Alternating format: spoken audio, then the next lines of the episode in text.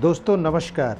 जैसा कि हर इंसान की चाहत होती है कि वह एक सफल इंसान बने, अपनी ज़िंदगी में वह सफलता की कामयाबी लगातार चुनते रहे।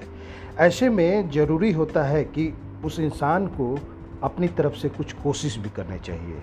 जैसे सबसे बड़ी अगर कोशिश होगी तो मेरे अनुसार दुनिया में सफल इंसान वही है जिसे टूटे को बनाना और रूठे को मनाना आता है। मतलब अगर कोई इंसान टूट गया है या कोई चीज़ टूट गई है या कोई भी चीज़ टूट गई है, उसे बनाना सीखे।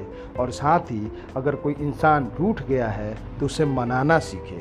मतलब कि टूटे हुए चीज़ों को जोड़ना जाने और रूठे हुए लोगों को वो मनाना जाने, वही सफल इंसान हो सकता है।